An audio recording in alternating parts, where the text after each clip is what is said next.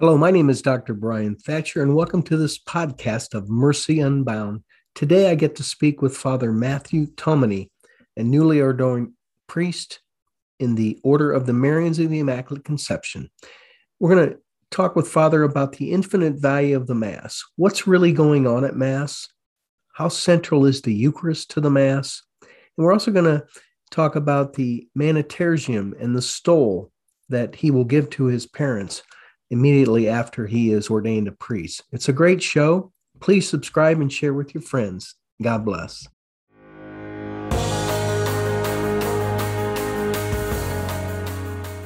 Hello, everyone. My name is Dr. Brian Thatcher, and welcome to Mercy Unbound. It's a show that aims to provide hope, an avenue for healing, and one that will hopefully help you understand and then live the great mercy of God. With me today, I have a special guest, Father Matthew Tomeny. Uh, he's a Marian of the Immaculate Conception priest, recently ordained. And um, I thought it'd be neat to talk to a newly ordained priest about that experience and uh, also want to talk about the Mass. Um, so many people, I think, don't really understand the Mass, the value of the Mass, what's going on at Mass. And um, we're going to talk about some of those things. But First of all, welcome to Mercy Unbound, Father. It's great to have you. Thank you. It's good to be here. You are helping out at two parishes in Illinois, uh, St. Mary's in Plano and St. Patrick's in Yorkville. Um, I guess the first question I have for you I read that the cloth a priest uses to wipe the blessed chrism oil from his hands after being ordained is called the manutergium, and you give that to your mother after the mass. Can, did you did you do that?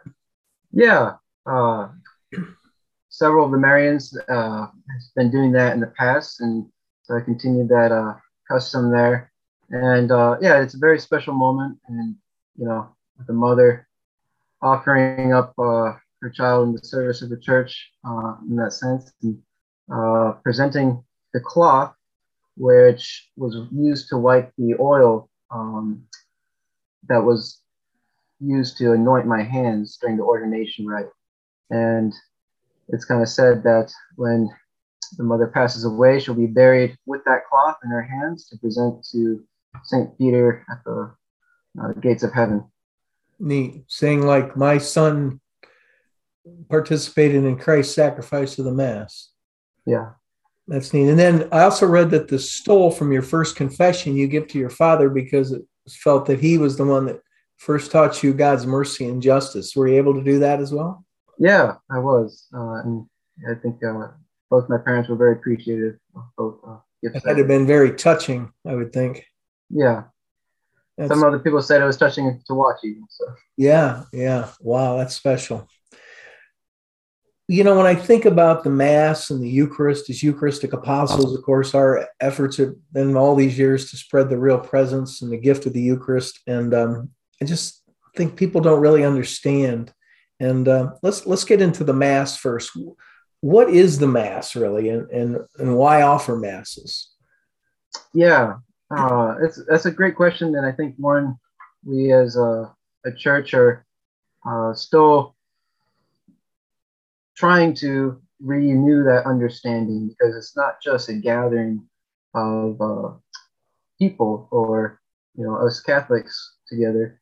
It's basically um, the sacrifice of Christ on the cross being represented, being renewed. And uh, one one uh, thing I remember when I was just a novice, Father Chris Alar uh, was a deacon at the time in seminary. He uh, he went into a teaching moment and asked me, you know, what's a one word description of the Mass? And I can't remember if I got it right or wrong, but in the end, the answer was sacrifice. And then he asked, what's a one word? If you could only use one word to describe a priest, what would that be? And he said it would be mediator, you know, someone who mediates between God and man, uh, God and the human family. And so that sacrifice, which the Mass is, represents uh, Christ's sacrifice on the cross. And that's all renewed in a real and present way on the altar uh, at Mass. You know, when we talk about receiving, we're like at the Last Supper and the representation. We're, we're not crucifying Christ every time a mass goes on, are we? No. So, yeah, there is, you know, like St. Paul says and scripture says, that Christ fulfilled um, any of the sacrifices that went on. You know, the Jews, even going back to the children of Adam and Eve, they would offer sacrifice as a you know acknowledgement of God, uh, creating them and giving them the gifts. So it's kind of an act of worship and you know thanksgiving. But none of those sacrifices ever could atone for the sins. And Christ's sacrifice, uh, he is God himself. And so his blood, his most precious blood, is that pure sacrifice, which St. Paul says uh, fulfills and is the most perfect and complete sacrifice.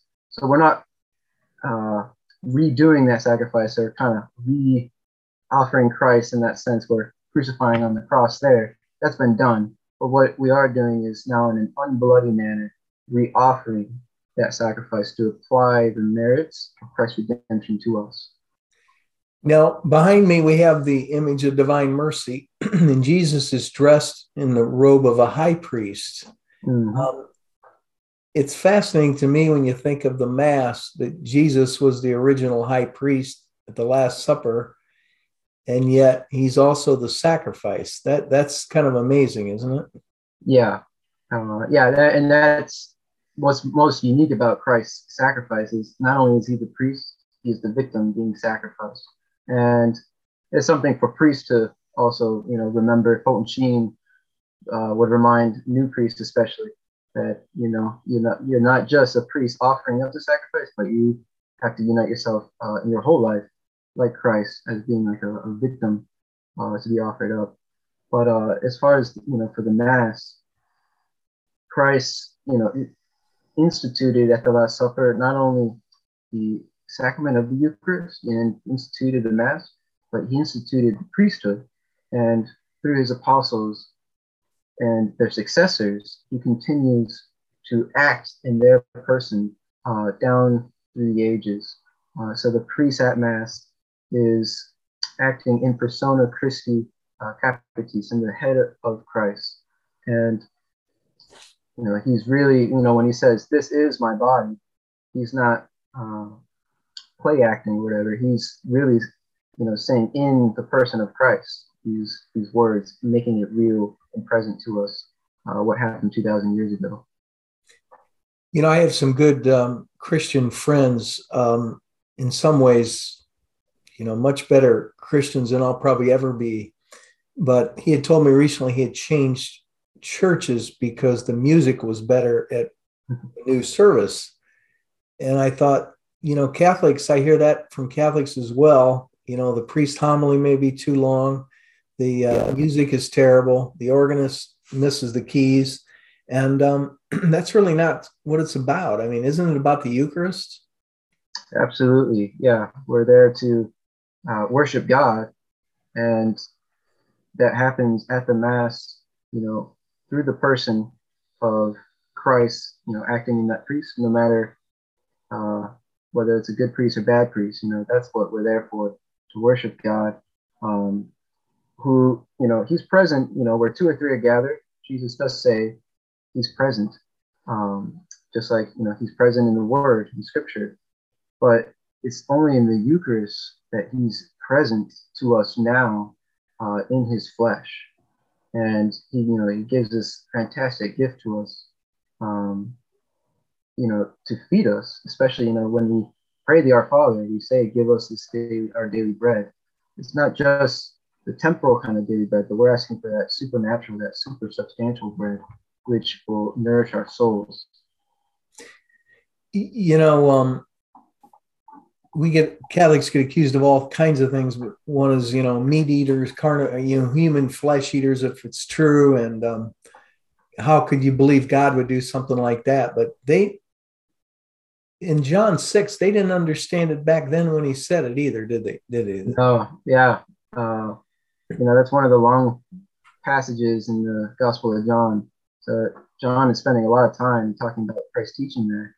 And it ends with many of Christ's disciples, you know, all, it says they all leave, and Jesus is just left with his uh, twelve apostles there. And Jesus asked them, "Will you too leave?" Uh, because even the apostles were still kind of dumbfounded by this teaching that, wait, what? We have to eat your flesh? Like, unless you eat my, and he's saying, unless you eat my flesh and drink my blood, you will not have eternal life. Like, that's just, you know, imagine hearing that the first time.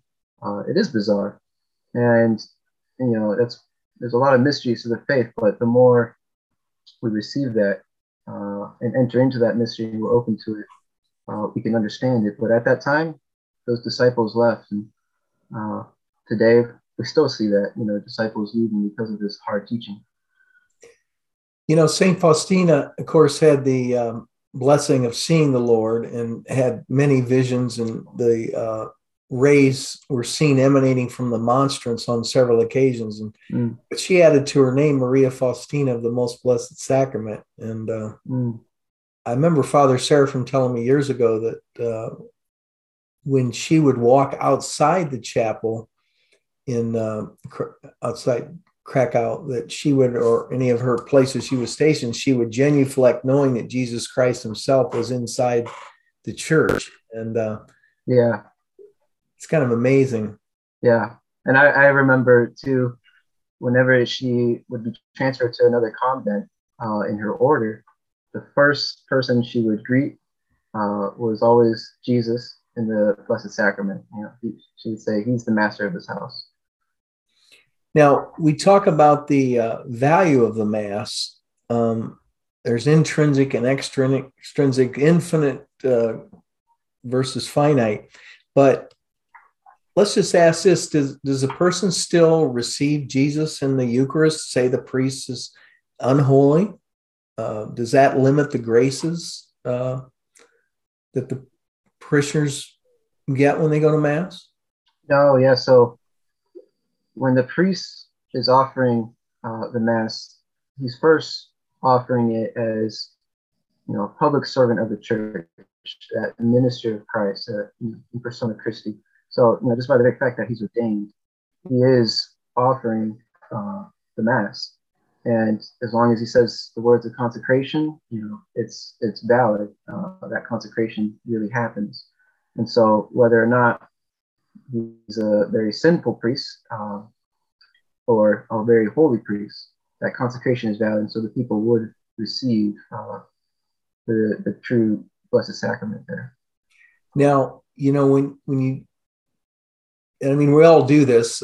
We're in different states of mind at mass. Uh, some days, you know, may have anxieties with my children on my mind running through my head during mass but we receive also in different kind of states of grace i guess and mm-hmm. um, that can affect what we get out of the mass doesn't it? you know if we're off daydreaming we're not going to get as much out of it if we don't participate i would guess certainly yeah um, you know because you know you, you kind of mentioned how so the mass is infinite you know the the graces coming from the Mass are completely infinite because it's God, uh, Son of God, being offered up to God.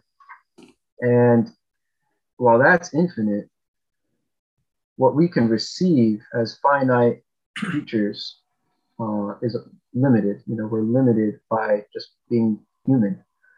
And along with being human comes all those kind of things, whether it's our sinfulness or our distraction or lack of devotion, holiness.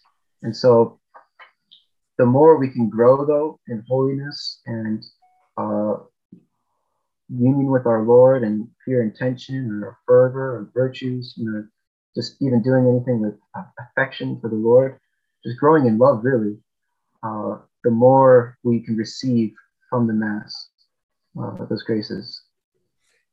You know, in that setting then of if we go to mass just as a, a, weekly obligation and we're not really into it, I tell my kids, you know, you, you get out of it what you put into it. Uh, you know, you wouldn't go to a hockey game and yeah. sit there and minds wandering and everything right. else. And so, isn't that why sometimes if we can't go to mass during the week and we really want to receive, or pay, perhaps people who've had uh, are waiting on an annulment and things and they can't receive, isn't that why a spiritual communion? Uh, could you talk about that? What that is, and yeah, so the graces that come from receiving the Eucharist in Holy Communion um, is obviously preferred and is you know the most real way of receiving those graces. But you know, God can work outside the sacraments which He instituted, and so when you have that spiritual desire, um, and you can't receive sacramentally, you know, praying in your heart, like, Lord, I wish to receive you. You know, don't let me be separated from you. Uh, he can still enter your into your heart uh, is you know spiritual communion in that sense. And I don't want to minimize the value of music and art. All those things can add to the, I guess, the extrinsic value as well. Uh, don't you? Isn't that accurate? Yeah. Uh, Sacred objects and. Yeah, so those could all add make the mass more meritorious and help the effects of the mass, those fruits of the mass, uh, be received.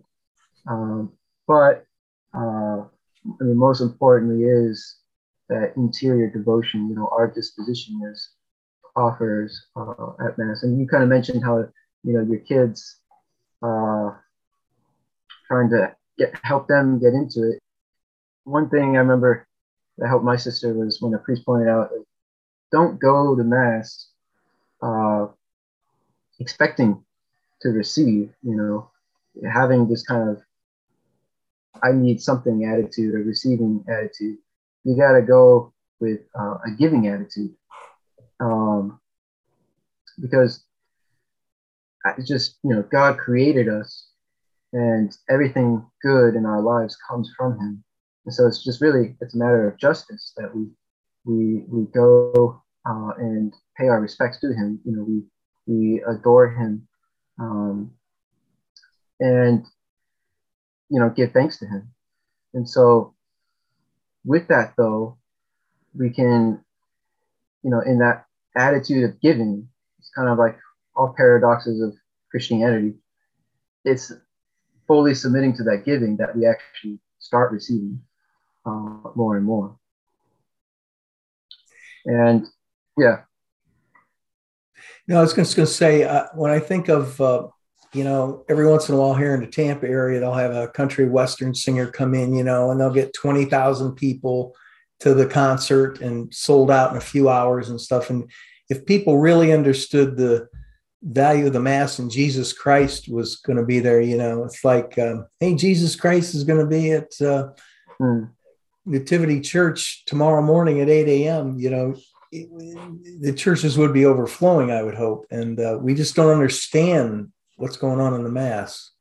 Yeah, uh, I'm kind of thinking of uh, Saint Faustina in her diary. I think it's in 914. I think uh, it's worth taking a, a read right here. she, she writes, Oh, what awesome mysteries take place during Mass. A great mystery is accomplished in the Holy Mass. With what great devotion should we listen to and take part in this death of Jesus? One day we will know what God is doing for us in each Mass and what sort of gift He is preparing in it for us. Only His divine love could permit that such a gift be provided for us. O oh my, oh Jesus, my Jesus, with what great pain is my soul pierced when I see this fountain of life gushing forth with such sweetness and power for each soul, while at the same time I see souls withering away and drying up through their own faults. May Jesus grant that the power of mercy embrace these souls. And, you know, she, you know, in that first line there, just, oh, what awesome mysteries take place. We don't even know, um, just because in our human limitedness, you know, we don't see it, but really heaven is coming to earth, you know, especially in that sanctuary. And some of the mystics talk about just the hosts of angels just surrounding uh, the, the, sanctuary and just the incredible uh, acts going on. You know, when the priest is raising uh, the host, really seeing Jesus. Uh, St. Faustina would say that often for her throughout her lifetime, um, or even just like the priest raising the chalice. You know, some, some mystics would see the blood coming from the crucifix into the chalice. So there's, you know, incredible things going on, but really comes down to that Calvary is being represented uh, right there um, in the church when Mass is taking place. And so, you know, it's not just uh, no value uh, or mysteries kind of you know, being missed on. It's, you know, it's it's that opportunity to be there with John and, and Mary at the foot of the cross and offer ourselves to God. Um, I remember Faustina wrote in her diary that if the angels were capable of envy, they would envy us for two things the reception of Holy Communion and suffering. One of my uh, favorite quotes in the diary years ago, Father Seraphim explained it to me. And if you could look up entry 644, because in that passage, she explained how, in a vision, Holy Thursday and Good Friday are really two parts of a single act. Most of mm-hmm. us think that, um, you know, when we say Jesus died for us or gave us his, his body, we think of Good Friday, but she says the essence is actually in the upper room on Holy Thursday. Would you mind sharing that with us? Yeah. Um, it's, there's three paragraphs of 644. Do you remember well, it's, uh, she starts out. It, it, it happened during an hour of adoration, I believe. Okay. Or six eighty four, maybe it is. Six eighty four. Uh, yeah, I apologize. I didn't have that. Uh,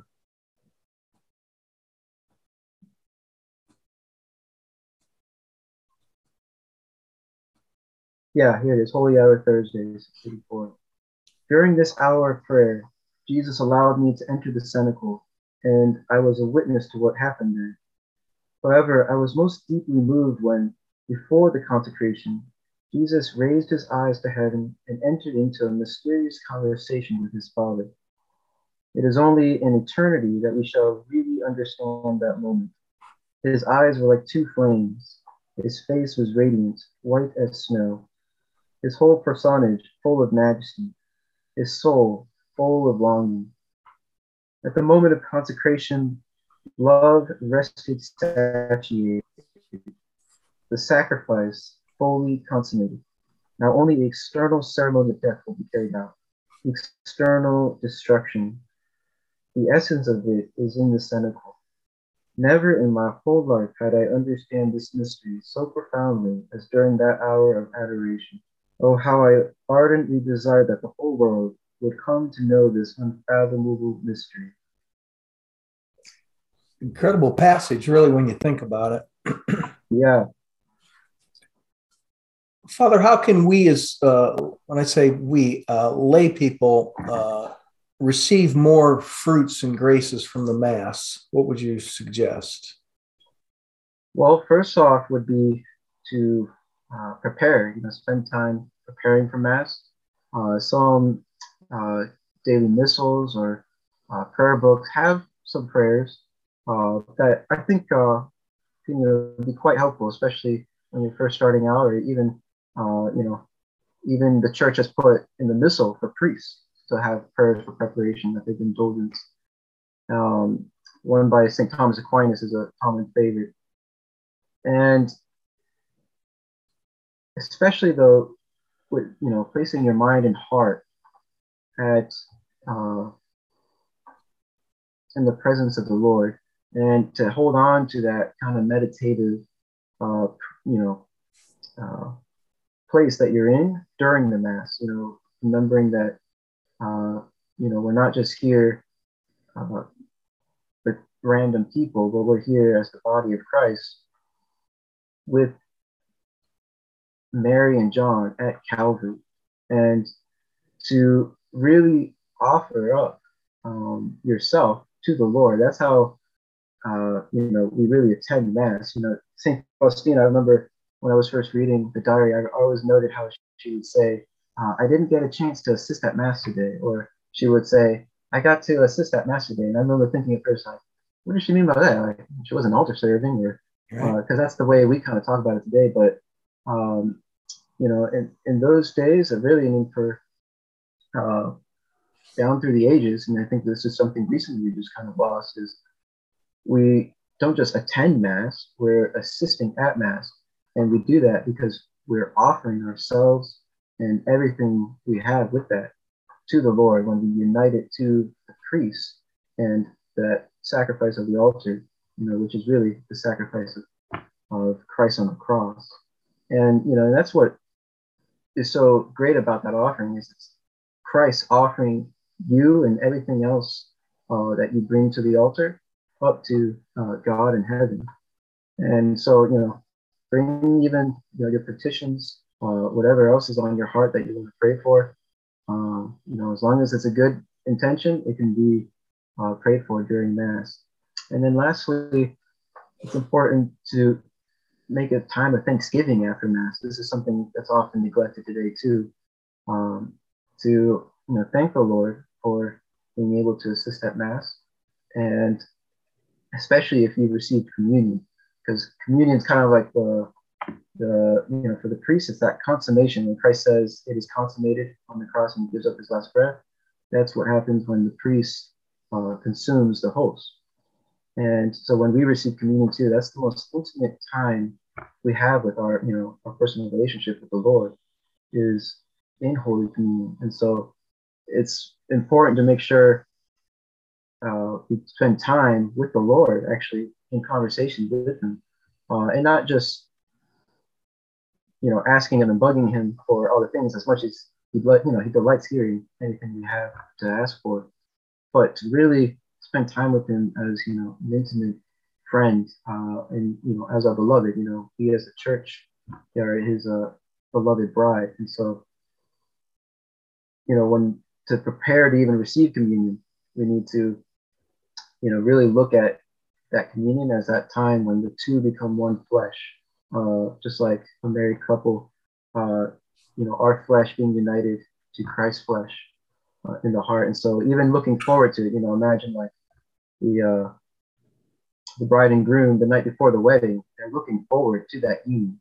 And so part of that preparation for Holy Communion too is even the night before looking forward to receiving. And uh, I remember, yeah, Dr. Castañón, scientist who converted because of uh, studying Eucharistic miracles, uh, he talked about how important it is to not have trivial uh, communions, to really prepare, you know, spend time looking forward to the night before.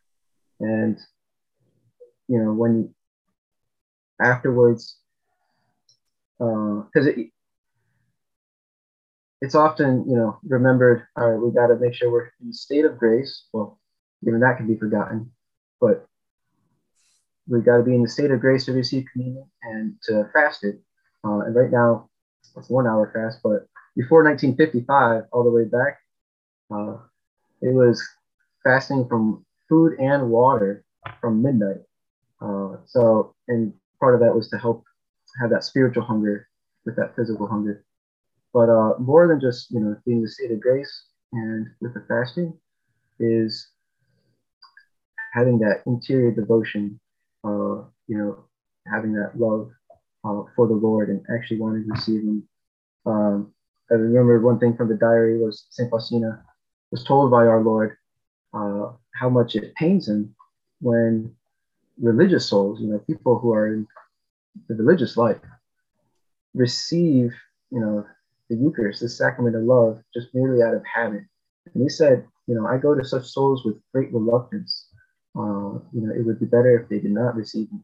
And so to receive communion just out of lukewarmness or a habit because it, you know, or just because eh, it looks like that's what everyone's doing now, uh, the Lord would rather not. Um, and so that's why it's important to make sure, you know, it's good uh, and very powerful, very fruitful to receive freely communions, but we just got to remember to have that devotion of love. Well, Father, I hope this discussion has opened the eyes of people to understand the amazing mysteries going on during the Mass, the Eucharist, and um, just the joy we should have in our hearts of receiving communion. I'm reminded of the saying the priest used to say, you know, don't have the attitude I have to go to Mass. It's I want to go to Mass. And uh, that would be my hope for all those viewing or listening to this podcast. Um, Father, I just want to close with one thought because it really did touch me. And we mentioned it at the beginning of the show about your mother getting the um, the cloth and your father getting the stole. And tradition has it that, of course, they'll be buried with that. And when they mm-hmm. meet St. Peter at the gate, uh, they can say, My son too shared in your priesthood. And uh, what a what an incredible thought when you think of that spiritually. But um, I just want to thank you for joining us today on Mercy Unbound. I wish you all the best up there in the parishes and uh, give my best to the other Marian priest. And, and uh, would you mind giving all the people that will listen to this or watch this show today, give them a, a, your blessing? Of course. The Lord be with you. With your spirit. Through the merciful love of Jesus, may the blessing of Almighty God, the Father, the Son, and the Holy Spirit come down on you and remain with you forever. Amen. Thank you again, Father. People, please subscribe and share uh, these shows with your contacts, and, and God bless all of you. And Father, we hope to see you back soon on Mercy Unbound. Thank you. God bless. Please subscribe to our YouTube channel for the video portion. The podcast can be heard at anchor.fm slash dr Bryan, B R Y A N Thatcher, T H A T C H E R, and on all the major podcast forums. I would love to speak at your church or conference, and please consider supporting our efforts to spread the truth to a hurting world. Thank you again. And for more information, go to the website at drbryanthatcher.com.